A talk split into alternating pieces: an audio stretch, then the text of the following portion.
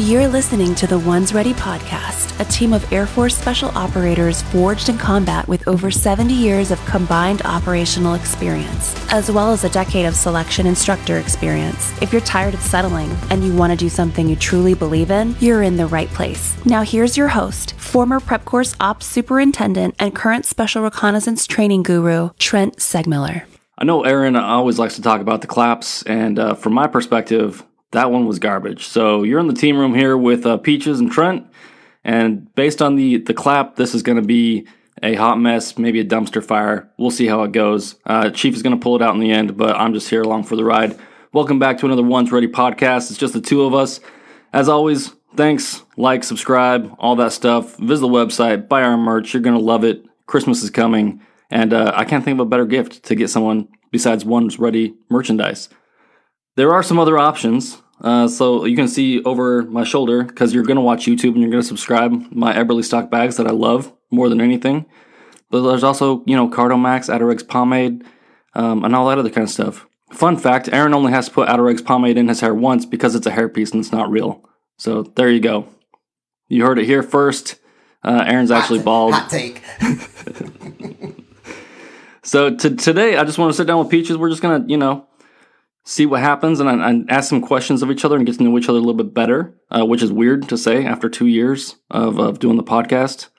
But you know, like it's it's a funny thing about the community. I feel like I I know you guys really well, but also you know we've only met in person once and we've never really worked together, so it's uh it's kind of a weird thing. So uh, my first question to start off is, uh, did you feel your soul leaving your body when you pinned on Chief? Is that something that you felt? We're just, I mean, we're just going right in. First off, we started off with a terrible clap, and there's only two of us, so there's really no reason why we should have messed up a clap. No. And then, I mean, you just breeze right over Aaron's hairpiece. Um, yeah. Pe- so. People don't know that? I thought that was pretty common knowledge. Yeah. No? Did I feel my soul leaving my body? No, um, I didn't, but actually, I was. Uh, I wasn't also I also was not issued a uh, a thing to be upset about. You know, your your sergeant majors, your chiefs, and stuff like that. Usually, it's you know haircuts, sideburns, um, uniform infractions, something like that.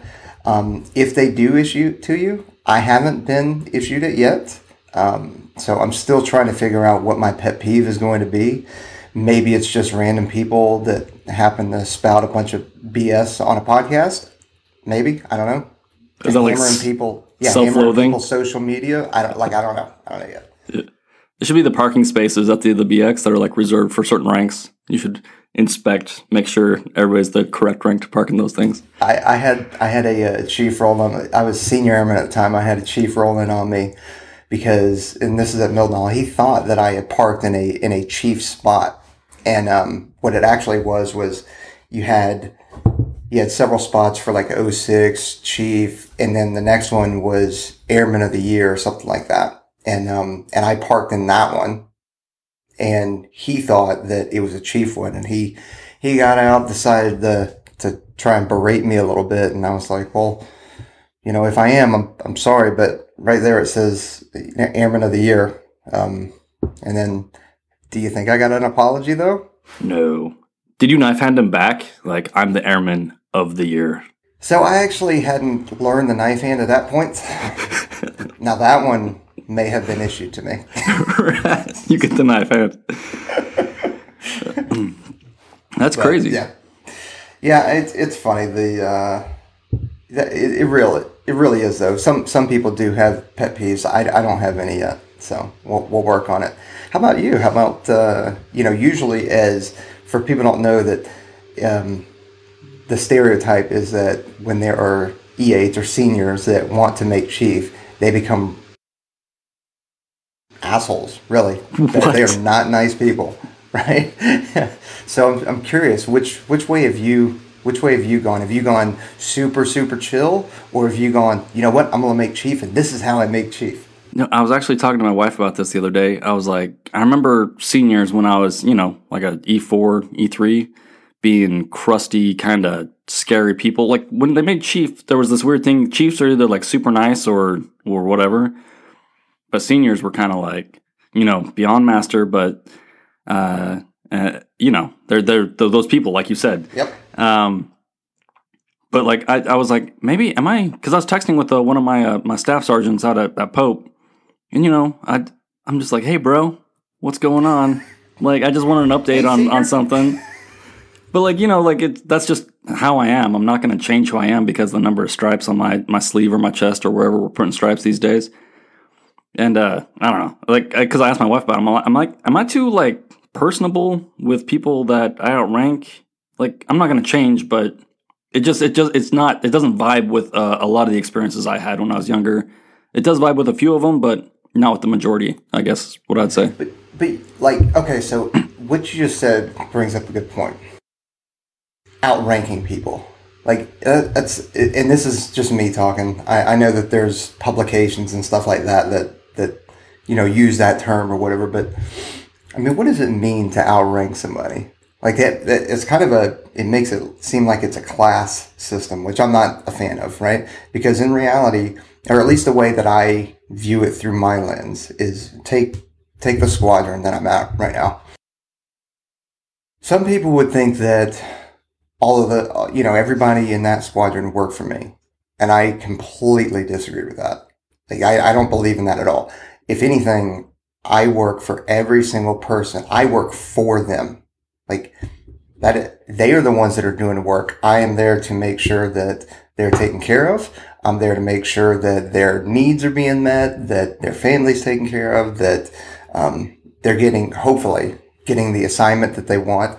That doesn't always happen. It's hard. And and to think about that I actually have influence on that, like I've got very little influence on it, but I work hard to try and make sure that that happens. But like, it's just a weird thing that you know, old school military, that was the way it was. You know, I I outranked you. I'm, you know, I'm all knowing. I'm whatever. But man, the reality of it is, is that you know, last December I put on chief. I, I didn't. There was no, there was no course. There wasn't a freaking okay. Now you know it, and now or now you have it on. Now you know all these processes and programs, and now people are working for you. That is not true. That is, and I hate to say it, but if you think that all these people work for you, they don't, and you should probably move on and retire. Yeah. No, it's it's, it's, it's I don't know. It's That was a, that was a very random rant. No. I I think rank does have some privileges, you know, and and, and I think it just it's an indication of maybe how long you've been in or your experiences or or where you're at in your career. And you know, when I well, if I walk into a room full of airmen, it's nice that you know I can say what I want or whatever. You know, like I'm comfortable doing what I want to do, but I'm not going to talk to them like I'm a better person than they are. Like I don't know anything, and and then, like you said, it's a level of responsibility. And with like the assignments thing, it's it's it's it's my job to make sure that to the best of my ability, people get what they need and what they want and all that other stuff. So, um, I don't know. Especially you in your position. Yeah, it's Like stupid. it's it's one thing for me, but I mean, you have. Let's be real. You have more influence on where people go than I do, and um, it's a it's a art balance, right, between what's best for the person and their family, what's best for their career and their professional development, and then what's best for the Air Force. Well, yeah, and, and I think that's sometimes where we get the disconnect with, um, you know, maybe our, our, our NCO core or like uh, E4 types is at a certain level, it's not that people don't care about you as a person. They probably do. Uh, but it's just math. You know, I have to have certain numbers of people at certain bases, and uh, you know, you get what you get, and and it, it's really hard sometimes because someone like this one guy. I remember we gave him a, an assignment that he didn't really care for, and then a guy got orders like three months later to the place that he wanted to go. And he's just like, well, how, how does this work? You know, like, and he was a little upset about it. And, you know, like he oh, called me and he, he was ranting. But I'm like, man, that's just like how the, the timing and the math lined up, you know, and, and you get your assignment months and months. This is like a really boring conversation for people that. Yeah, well, we're, we are going care. to move on from Oh my assignments. I gosh. promise. Anyway, yeah, it's well, it, it's just a level of responsibility is all rank is, and and there are there are some privileges, right? Like your your office hours, but like you you you you police yourself. Like your so your office hours can be nice, or you know if something has to get done, you know you got a lot of people that you got to take care of, and sometimes like I know you burn the mid, midnight oil on a pretty regular basis. No, I try not to. The, that eight o'clock at night oil, I don't know. no, if if I'm I'm under the um, I go with the hey if if it's not urgent and somebody's not dying and it can wait until tomorrow, it'll be there tomorrow. So I do that. But that's but that's me. There are of course there are going to be times where you've got to do do it, but whatever. But something that you brought up before we even hopped on, which I think that most people would be more interested in than assignments. What? Uh, and I'm sorry, I'll yeah, stop saying I what. know. Is that we've we've kind of come full circle a little bit with the Hey, Trent here. Sorry for interrupting this video, but I just wanted to cover something real quick. There are times when I say stuff and I get a little bit ahead of my skis. All right, so if we're talking about uh, the prep course and some of the new naming conventions that are possible, I may hear things and then they might get stuck in this brain of mine. And then I will say something on a podcast that maybe I'm not supposed to say or something that hasn't happened yet. So I just wanted to come on here and let you know that the name of the first course that you go to in the pipeline post BMT could change, but it doesn't really matter that much. And to ignore any of the naming conventions that I use in this video or disregard them until they become the real name of the course. So for now, it's still the prep course, as far as I know. And you will get what we've always talked about. The, the, the content of that course hasn't changed at all. But I do get excited about things sometimes, and then I say stupid words out of my stupid mouth that maybe I shouldn't. So we pride ourselves on accuracy here on the Ones Ready podcast. So Aaron uh, was looking at the video and he yelled at me and said I had to come on here and apologize. So I'm doing so. Uh, thanks for listening. And now back to your regularly scheduled podcast. Bye. whole INDOC slash SWIC thing. And I'm pretty sure you've got some hot takes on that. Like I'm only here to tell stories about INDOC, but uh, but you've got details uh, on INDOC versus SWIC.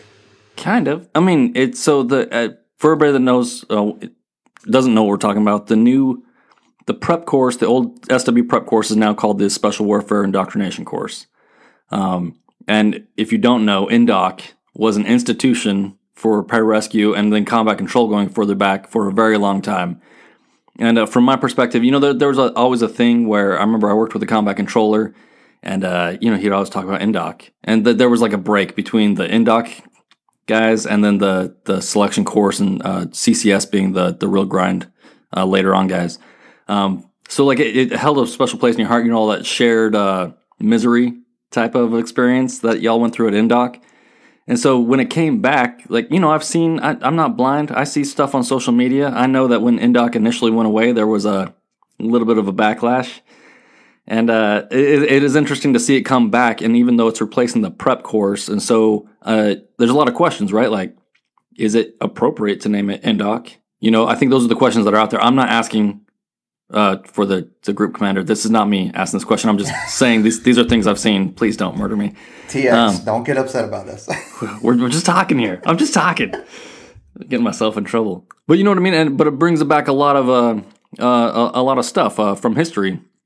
And so I think I, I, wanted to get you know your take on it. Really, is is when Indoc, the name Indoc came back. Uh, you know, what was your reaction, or or have you talked to any of your peers out there? Is it does everybody move on from that, or is it like a thing where people are kind of like upset about it? Okay, well, so there's a lot to unpack just in that question. One is, um, I think I think a lot of the listeners would be surprised in how little um, guys on team um, know about the pipeline now.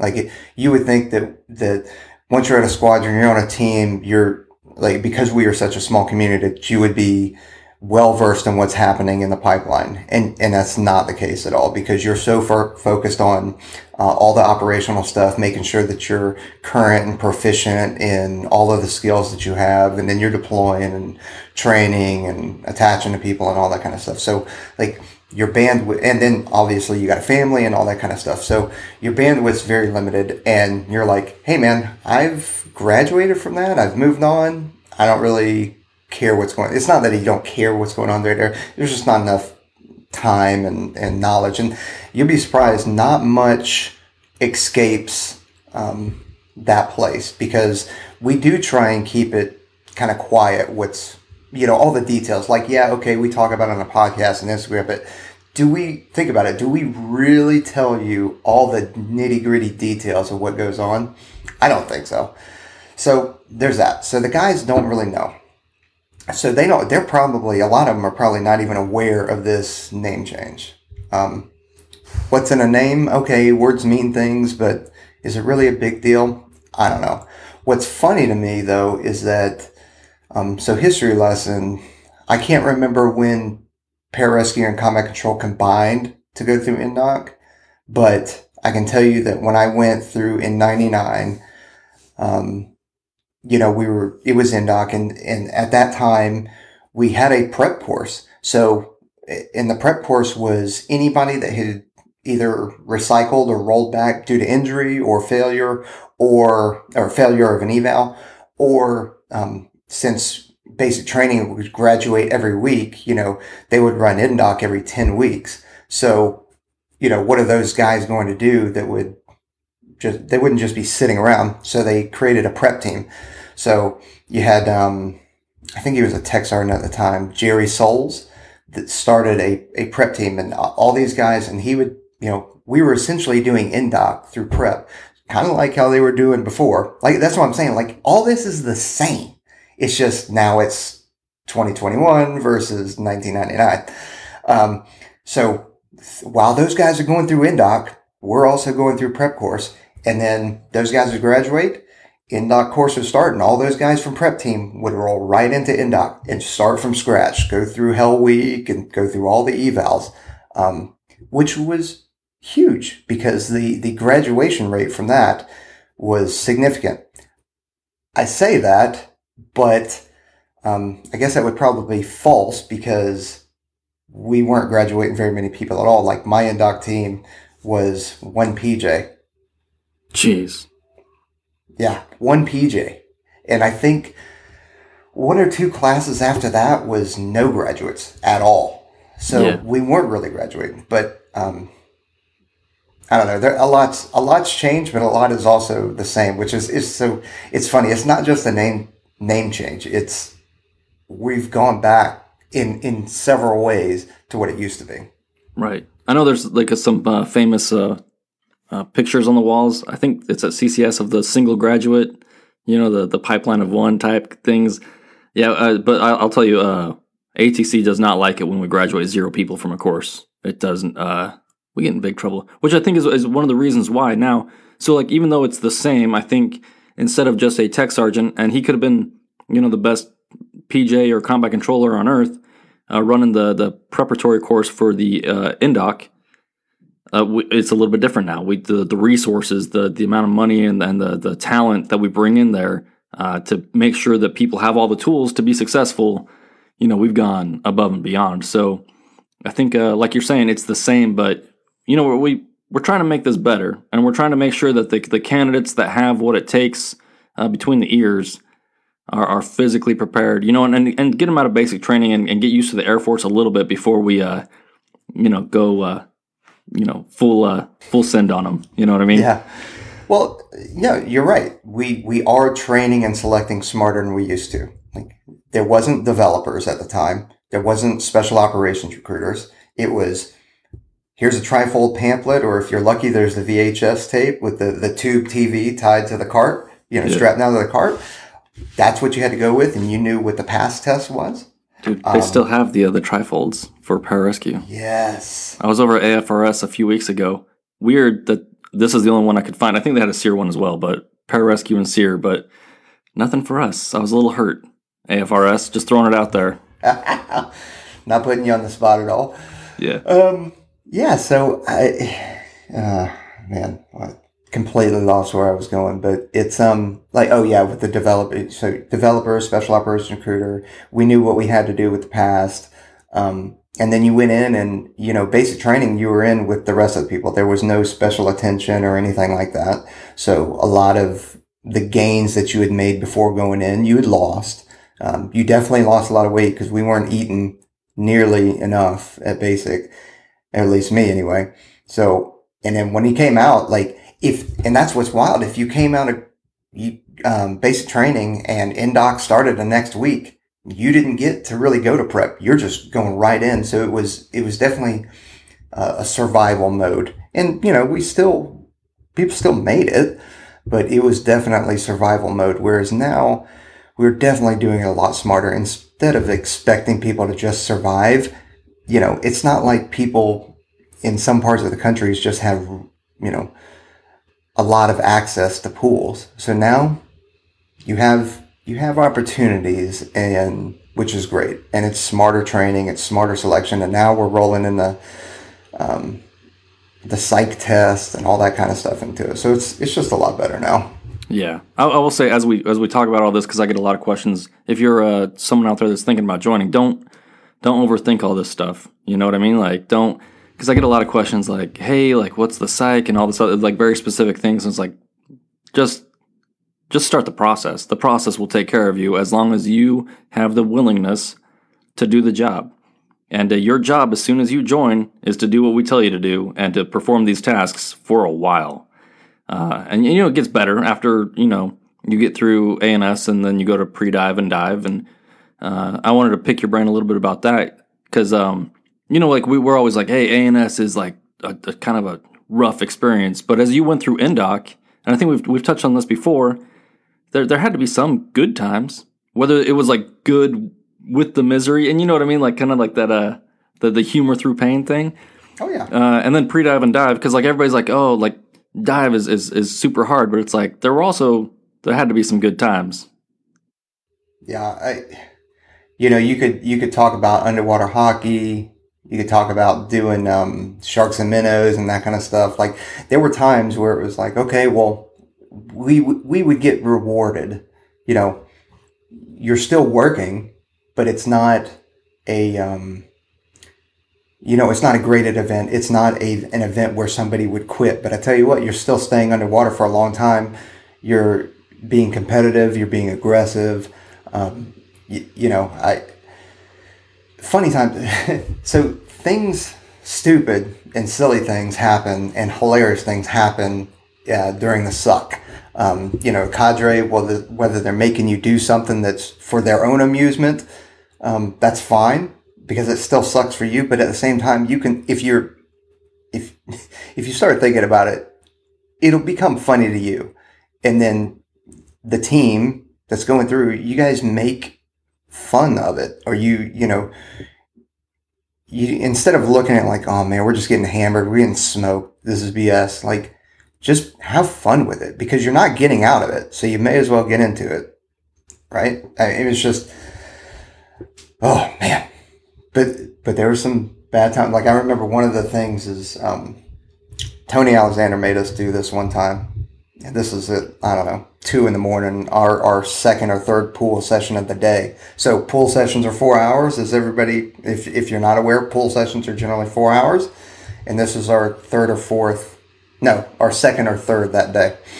So he would put these um, uh, pipe or not pipes, but like PVC pipes at each corner of the pool. So you have, you know, 25 yard, 25 meter pool, whatever it is in the corner.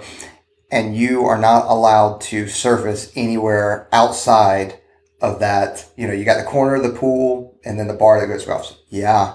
So when you have 30 people in the pool, you know, it's, and when he says go, you go subsurface and you don't pop. And the only place you can pop are in those corners. I distinctly remember that, and that was terrible. Jeez. I just lining up on a corner, subsurface, oh. just waiting. Well, yeah, everybody everybody's just like kind of um with tadpoles or something like that, you know, where everybody's just kind of like just enough to hear it and it's you know, you can definitely hear it, you know, one's ready, go, you know, and everybody's under and it we lost some people. We lost some people that morning. yeah, that's rough. But you know, that's like that's, you know, teamwork and you know mental fortitude and all that other stuff. I'm not saying that that's you know anything that we would do now from our instructors, but that. But, uh, but the, you're right though. That's less legitimate teamwork, right? What what? So if for the listeners out there, what possibly what does that have anything to do with teamwork? Well, if you like you're suffering, right? You need air, but your buddy also needs air, and there's no room you better help him out. You know, you, you create some space. Like you have to. You can't just be all about me. Like, oh, finally, I got air. I got air. yeah. Well, you know, there's other people that are coming in trying to get air too. So move. You know? Right.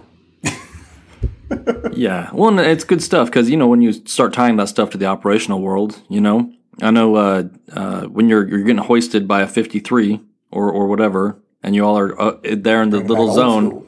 You you can't have people looking out for number one only because if they're thrashing and pushing people down, you can't see anything anyway, and there's that wire in the water. You know it gets dangerous. So like people, I think if you lose sight of of the reason like we're doing stuff and being able to keep your cool and and think about others and, and maintain the teamwork during these situations, you know, people are going to lose arms or whatever, and or or they get outside the the whatever it is, the wash, and they're not making it back in, and you fail as a team to you know get that training done. It's so it all ties to something, and it might seem silly at the time or stupid or uh, cruel even, uh, but it, it, there's no one that makes it to the other side and goes, "Yeah, none of that made sense." You know, like you looking back, you're probably like, "Yeah, it all it all kind of paid off." Most, Yeah, at least well- most of it. I mean, yeah, you've you've done water jumps before, you know, or or been to the rotor wash of a of a twenty CV twenty two or a forty seven or something like that. I mean, the fifty threes were they were they weren't that bad, but the forty sevens and twenty twos can be bad, and so you know that's what buddy breathing has to do with, as well as you know diving because you know you can run out of air or your air supply can get fouled underwater, and now you're out and you need to hit your buddy up and not freak out underwater because if you freak out, you will definitely get hurt or die. And then if you guys are, you know, in a structure or something like that underwater, well, now your buddy might die too. So everything that we did, yeah, I, I would, I would argue every single thing we did, um, tied to operational needs. Um, even if it's just stress inoculation, which is huge. I mean, you know, um, I'm sure you've been on a water jump. Have you been on any water jumps that happen to have like a an undercurrent at all? Um, I don't think anything too bad. We did a water jump with the Rux one time, and the winds were like 25 knots. That was pretty gnarly. Uh, you know, did I ever tell you about that? Uh-uh. We're looking out the window. So we went up to uh, Shark DZ up off the coast of uh, uh, North Carolina, and uh, we're looking out the window. We can see whitecaps, and whoever had the kestrel on the ground, you know, like it's one of those situations where the jump is gonna happen no matter what. You can see the whitecaps out there, and then they're telling us like the it's the wind is like five knots, and we decided to jump equipment because somebody decided it was a great idea. Um, it was personal rucks. So uh, you know, we all come out the plane and you, we fall pretty fast, and uh, you you drop your ruck, and so as soon as your ruck hits the water and creates that drag, you just get slammed into the water. It was just like an immediate whoa, and like uh, I remember, you know, you have your fins tied off to your leg.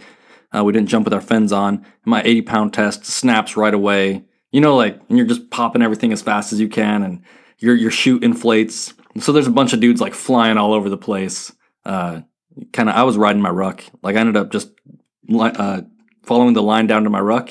You know, it's all waterproof and it's floating.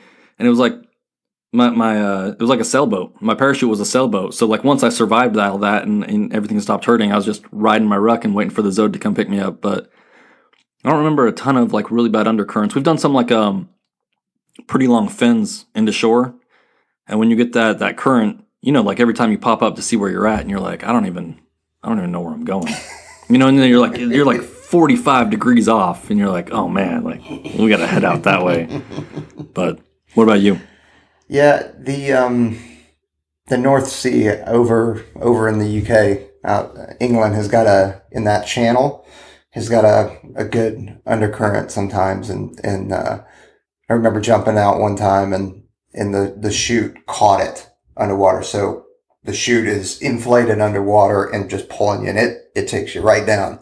So those kind of situations, right? What's going to prepare you for that? stress inoculation and spending a good amount of time underwater and getting your water confidence up. Yep. Sure sounds a lot, a lot like a pool session at Indoc or at SWIC or at ANS or pre-dive or something like that. So, um, Jeez, just an just example. Did you pop and just lose that chute? Yeah, that shoe was gone. Oh my gosh. gone.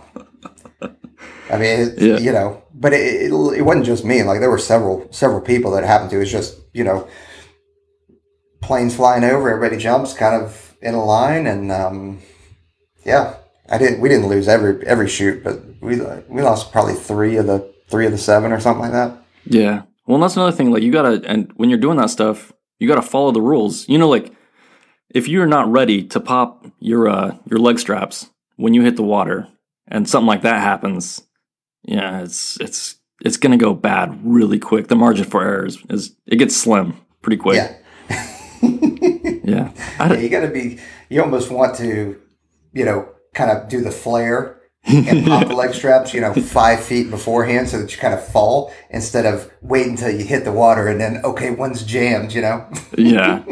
You probably need some experience before that because sometimes it's hard to see how far you are from the water and you don't want to pop your leg straps like 40 feet up.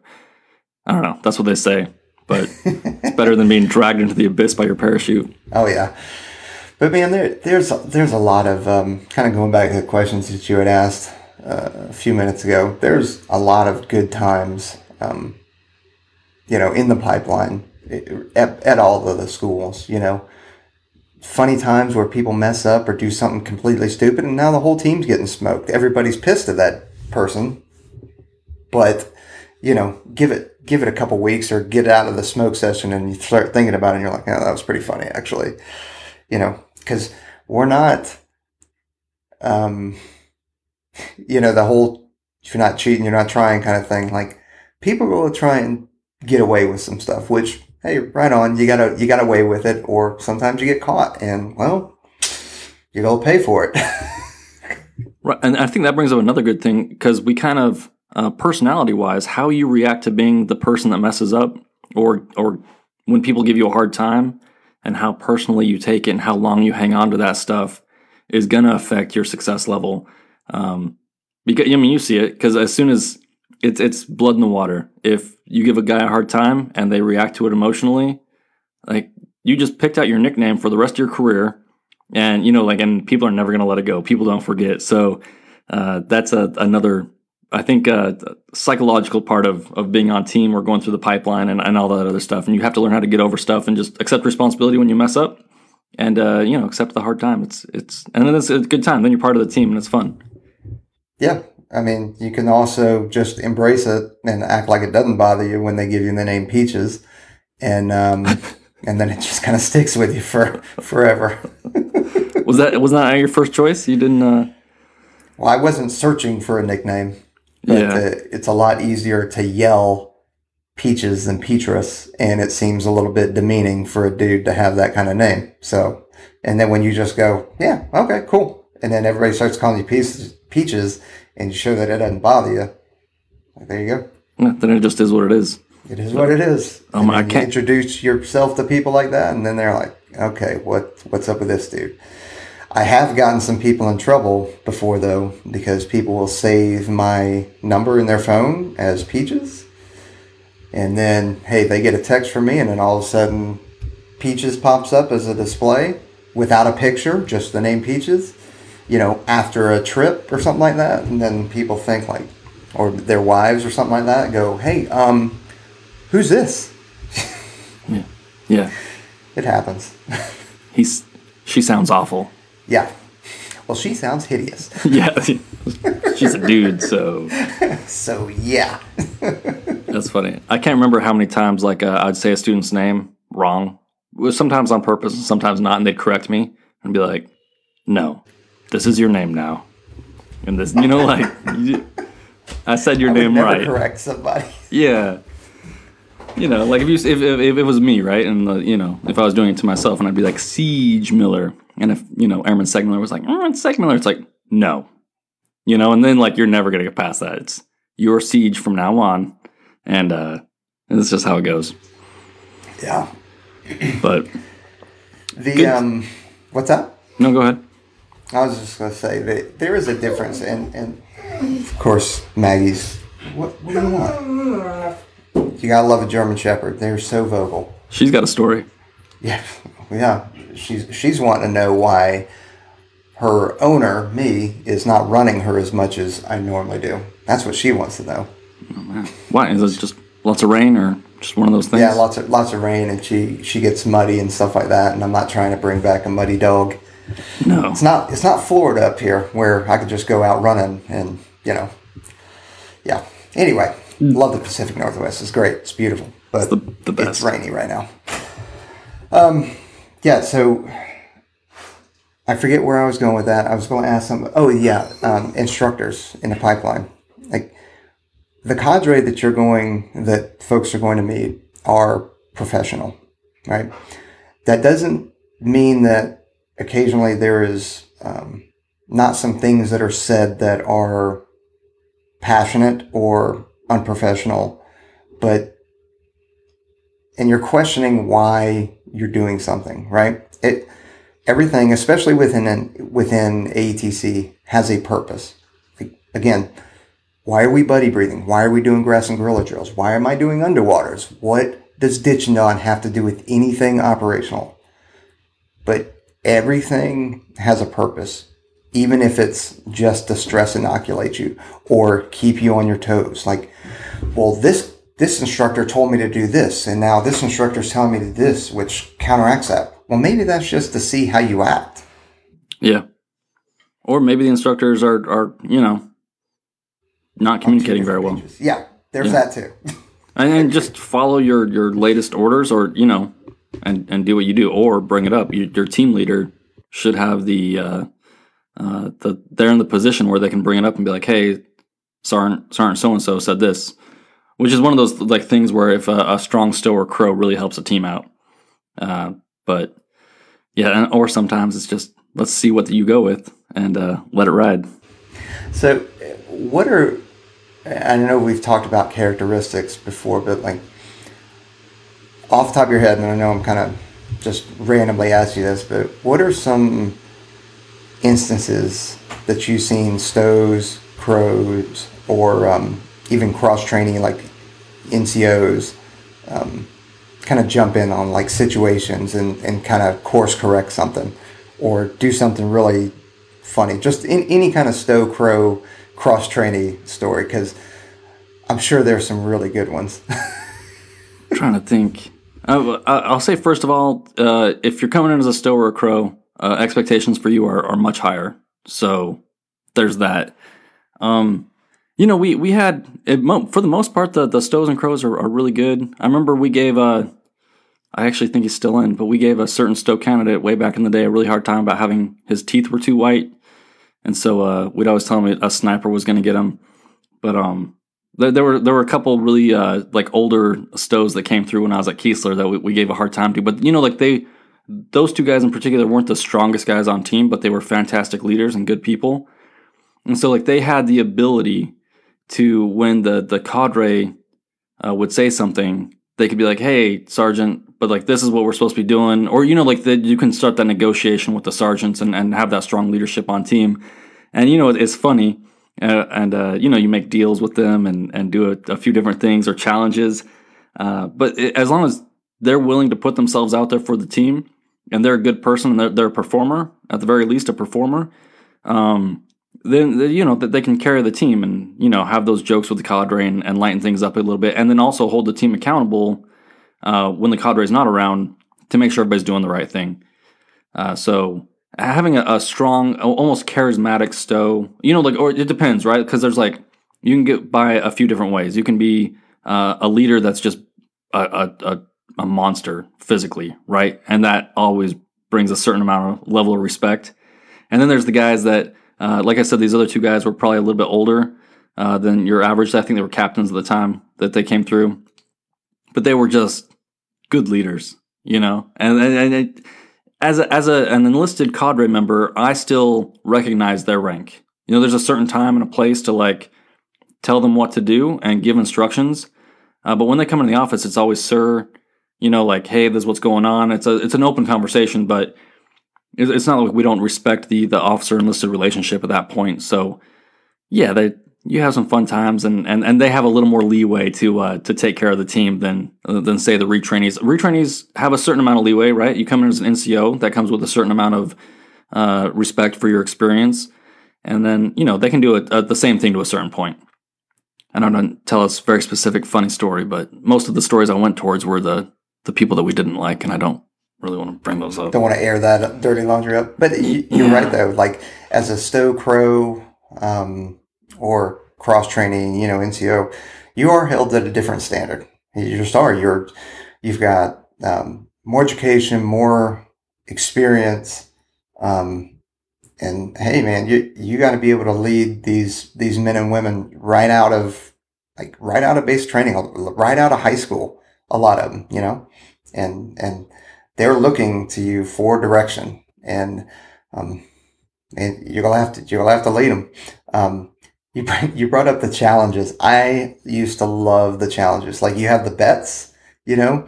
Um, so hey, you're gonna bet 108 counts or something like that for something stupid. I mean, it could be it, it could be out on a basketball court. It could be freaking you know, hey, I'm gonna you know 100 burpees or 108 counts. Um, whether I make this or, or not. And then somebody's like, oh, okay. All right. I, I want some of that bet. And it's like, okay, your whole team agrees to this? Okay. Yeah. All right. And then you, it, he's, he's probably been out there draining, draining threes all day long. And yeah. just, all right. Well, just chalk that one up. That one's, uh, that one's on you guys. You guys can't leave here until you finish that. Or it's a, hey, we're up on the pad and there's a track down there and hey, you have a minute 30 to get back up here if if everybody can get up here in a minute 30, we're done for the day. If not, we will do this and we will do this and this and this. And it's like, all right, let's huddle around. Is it is it one, is everybody even physically able to make it from because it's not like doing around the track in a minute 30. It's you're up on the pad, you got to make it down, run around track, then make it back up to the pad in a minute 30. Okay, everybody's f- somewhat fresh right now. All right, just if we can do this one time. Yep. And of course, there's somebody that misses it by two seconds or something like that. And so, all right, we're, we're going to do it again. We're going to do it again. He can get it this time. And now people are going to be pushing up. But if you make it though, you are done for the day. You make that, that deal and that challenge and you win. Like you really are done for the day or whatever, you know, they honor it.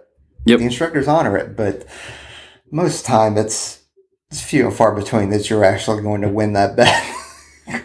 well, I mean, but that it, it kind of rolls into the cone science thing and the teamwork and all that other stuff. Because I know at the old selection course, we had a thing where you were running 400s as a team, and it was a I think a minute 30 per lap for it could either be six laps or 12 laps. And if you hit all six laps as a team at a minute 30, and I think a 45 uh, second break in between laps, then that's it. Six and you're done. And if not, then you're going to keep going. And that's one of those things where you learn either you put out as a team and you get the, the six out of the way, because you're going to get six no matter what. And then you're going to do some extras. Um, or, uh, you know, just stay out there in the heat in San Antonio running laps until you get it done. And it's amazing because, like, you know, you have those guys that mess themselves up in the head. And the, what are they thinking about? They're thinking about me. I can't do this. I can't run another minute 30 with only 45 second break or whatever uh, lap. And once they get past that and they realize that the whole team is suffering, and then magically they're able to do it, uh, that's that's, that's something that you're proving. You're helping the students prove to themselves that they can do it, and, and the team is more important than the individual in that environment. So, you know, yeah, it, has, a purpose. It does a lot for the mental game. So yeah. it's it shows sacrifice. It shows mental toughness. It shows like like exactly what you said. Oh, wow, I didn't think I could actually do it. And, and I did. Well, you know, plus you're also with the, the physicality part of it, you, you're in fact getting better. So it's, I mean, those are the things that, that people are go, why, why the hell are we doing this? Um, you know, this is just BS. Like we're just, we shouldn't be doing this. We should be doing something else. But I mean, you're getting better all around. It, it's not doing anything negative for you.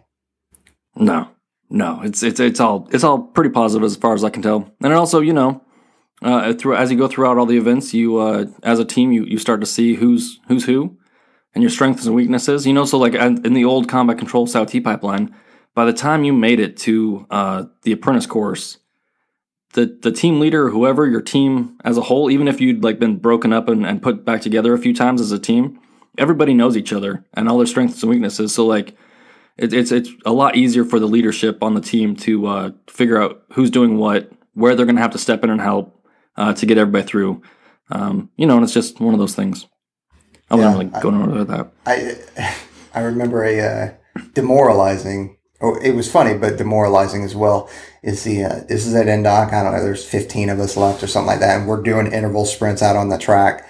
And um, the the commandant, he was a captain. He came down there in P, in PT gear, but he was you know just came down from the office, and um, and he's like, I tell you what, if anybody can beat me on these, you guys are done. And everybody's like, oh, okay. We hadn't seen him run. I mean, he's, you know, it's not like he's out there training with us. He was the, the commandant. And, um, then he takes his shoes off and he goes barefoot. And he's like, I'm going to run like this barefoot too. And everybody's like, yeah, we definitely want that bet. Yeah. Even I'm like, yeah, okay. Dude. Barefoot. That dude not only beat us, but he was, he was quite a distance ahead of us just doing a 400. It's like, well, okay, well, we're going to be out here for a while now. Barefoot. Like, The commandant needs to have his fun. He's stuck in the office. He wants to go out there and a he wants to see if he can do it, and b, you know, I'm gonna- he wants I'm to show the, the students. Yeah, yeah. You it was nuts. I think that's that's a, a thing about our community though is the the the officers go through the same or more suck than the enlisted guys, which I think is maybe the only place in the Air Force where that happens, other than like air crews where pilots go through flight school, which is apparently hard. I don't know. I hear it's, I hear bad things, hard things, but you know what I mean. Like the the the, op, the officers, you you you respect them for the the not only the shared experience, but you know they also had another selection on top of that, and the the, the standards that they were held to were higher. So you know it's not like you're walking in the office to talk to the uh, the boss, and he's a just some random officer that made it through school that didn't do the same stuff. So I, I always thought that was a really positive thing. Like when we did the integration, when the SOWT came over to the two series units, I was actually pretty excited about that. Yeah, there's, w- yeah, we have some, some phenomenal officers. Uh, we really do. Uh, I mean, I could, I could go all, all day and, and talk about each one of them, but it's just, it's a different, it's a different mindset. And I, and I don't say it disparagingly of, of the other officer corps, you know, whether it's, No, um, pilots, maintenance, what, like whatever. But it's just like our Stows and Crows are leading people in unusual situations uh, where there are people doing extraordinary things. Is the is kind of the best way I can put it. Just you know, pulling it out of my butt right now. I just like there there's been some incre- and and some of those officers have also not just you know led people but have also done some incredible things i mean there you know we have a, uh, several stows that have you know purple hearts bronze stars with valor um, what barry crawford's got a air force cross kind of thing as a stow you know i mean so there's there's people out there that are have done some incredible things and continue to do some incredible things Well, as, I think as as SOF enablers, we breed a certain level of uh, individualism that's maybe a little bit different than you know some of our our counterparts, and so to lead a whole group of individuals that have had their souls crushed and are some you know hard dudes. It takes a certain type of person, you know. Like if you brought in a random person, and you start you go in there and you know you read a leadership book and you start telling people what to do. Or it's not the kind of community where people just listen to you just because of whatever rank or uh, going back to rank, right? Your rank or whatever that you have on your your chest. Like credibility is the you know that's the the that's what you need. That's what you need to lead people. You have to have it. Yep. And you're going to make mistakes. It's it's hard. It's not easy. It is hard. I wouldn't Um, want to lead us. It's got to be awful. oh man, it does.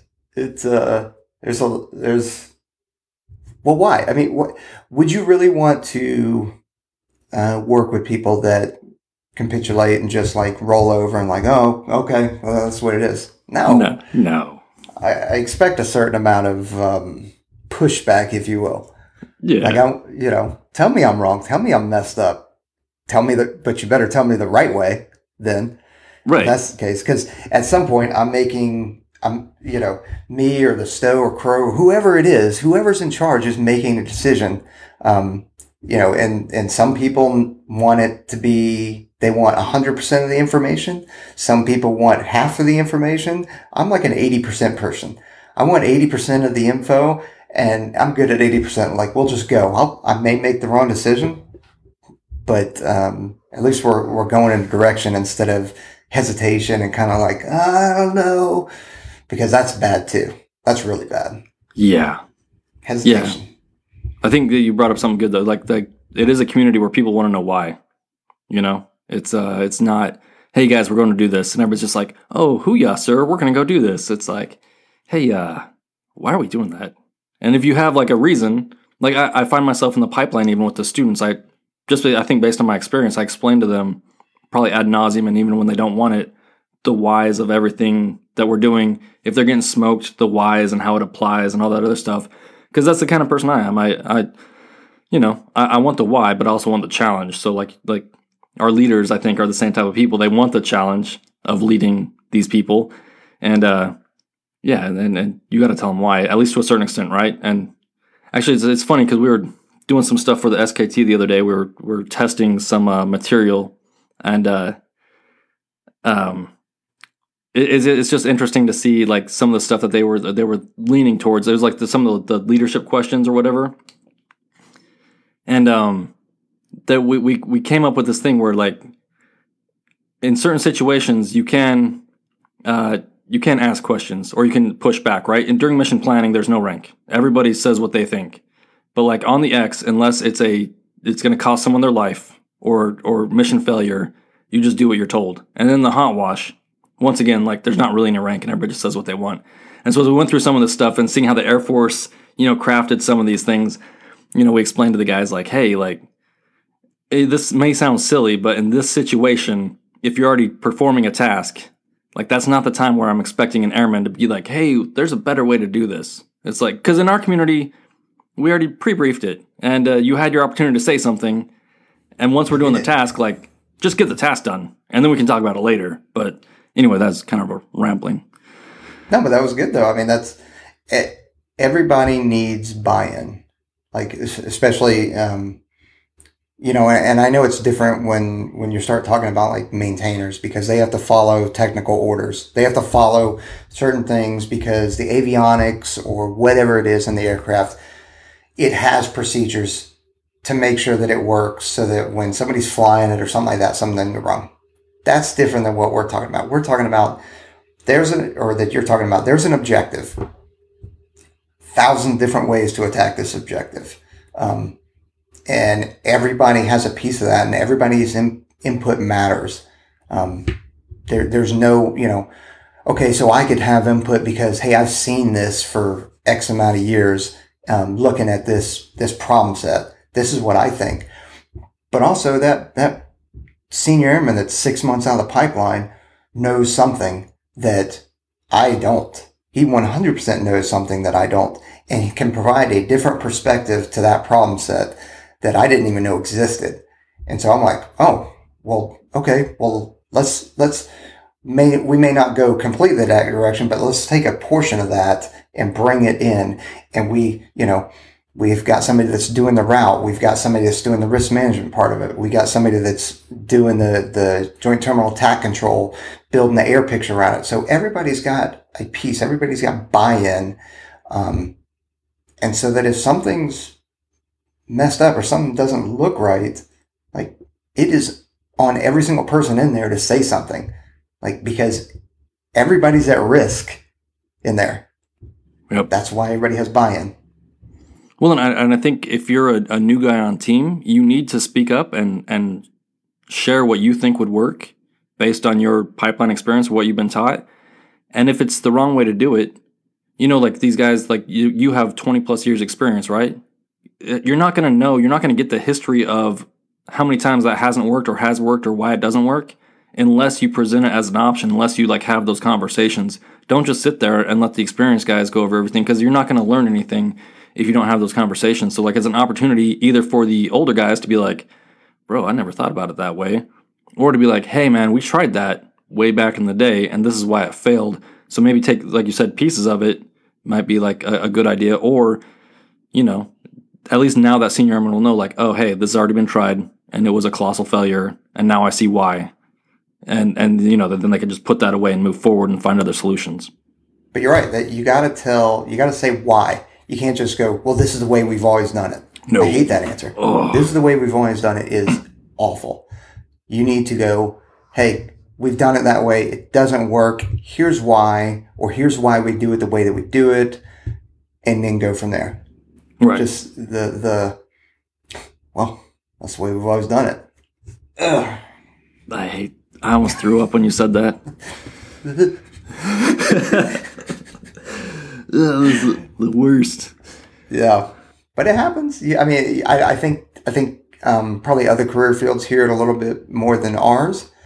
Um, maybe I, I don't know. Maybe it's just a fallacy on my on my part, but and I hate I hate that answer. Yeah. I mean, we, we, exist to solve problems, right? To solve complex problems. And, and no, no two missions are going to be the same, especially a real world mission. Once you hit contact or anything like that, you need that flexibility. You need that problem solver. You need someone that feels comfortable using their freaking brain to, to you know, accomplish the mission, get out of their lives. So uh, I don't think we stymie that creativity, you know?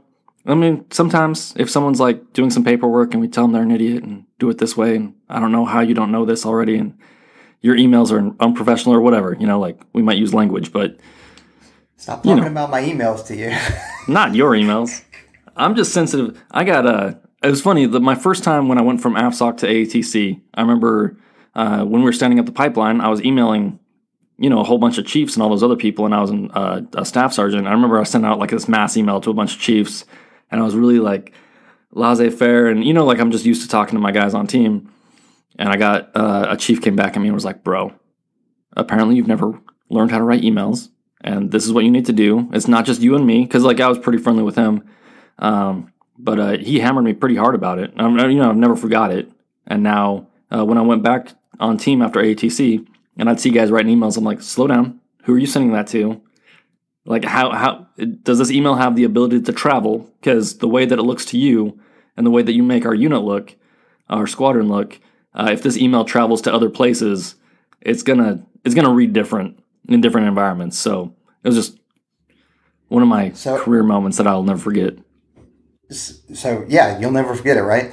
I mean, I just, I don't know, a month ago, I had somebody, uh, staff, but he's, uh, tech select, send an email to, you know, not, not a whole list of chiefs, but, you know, some, some higher up chiefs. And, uh, he had asked me beforehand and I was like, yeah, man, go for it.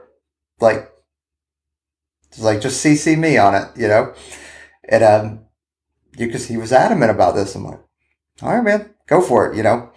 Now, I got some slack for allowing it to happen. Like I got I got some crap from from some of the guys for allowing it to happen. I'm like, he will never forget that response that he received, you know, from the other. And so that was a learning point. That's all that's all it was. Speaking of which, learning point, if you're out here and you're listening and you don't know how to type, like without looking, like if you're typing like this, fix yourself take if you're in high school take a class if you're out of high school take a class they're free learn how to type without uh, looking at the keyboard it goes back to um, and I'm gonna, I'm gonna tie this up and then you can you can wrap us up trent but think about if i don't have to think about typing right i free up bandwidth very much like if i'm at the most physical ready i can possibly be before the pipeline that that whole um, 80% mental, 20% physical in the pipeline. If I'm the most physical um, ready I can be, that's 20% that I don't have to worry about. Now I just need to worry about the 80%. So I free up bandwidth. Same thing with typing. It sounds silly, but listen, uh, that's a that's a pro tip. Learn how to type without look without punching keys with fingers. But my phone just completes the words for me, so I don't have to learn how to type. I'm really good with my thumbs. I'm not. I hate texting. I've I don't know if you've noticed terrible, that. I've, I've become a terrible speller with autocorrect. No, but that makes sense. It's uh, it, yeah. So I think uh, we we talked about. I'm not sure what we talked about, but um, I think we we covered some really important ground here today, and hopefully uh, shared insight into the uh, special warfare community. And uh, I think uh, the last few points I would make is um, whatever the courses are called, don't worry about it. Just trust the process, get into the process, and, and do the best that you know how. And the other thing that I was, I, I couldn't remember the word a little bit earlier, but credibility equals currency. That's what I was trying to say earlier. And of course, as I'm speaking the sentences, my brain blanks out. It's like I'm typing and staring at the keyboard. I just lose all control over what's happening. But um, yeah, thanks for listening. Thanks for coming out. Uh, obviously, this is the first uh, Peaches and Trent show, whatever you guys want to call this series. If it's going to be a series, let us know what you think. And uh, we'll catch y'all next week. Remember to train hard, earn each breath, and we'll see you later. Bye.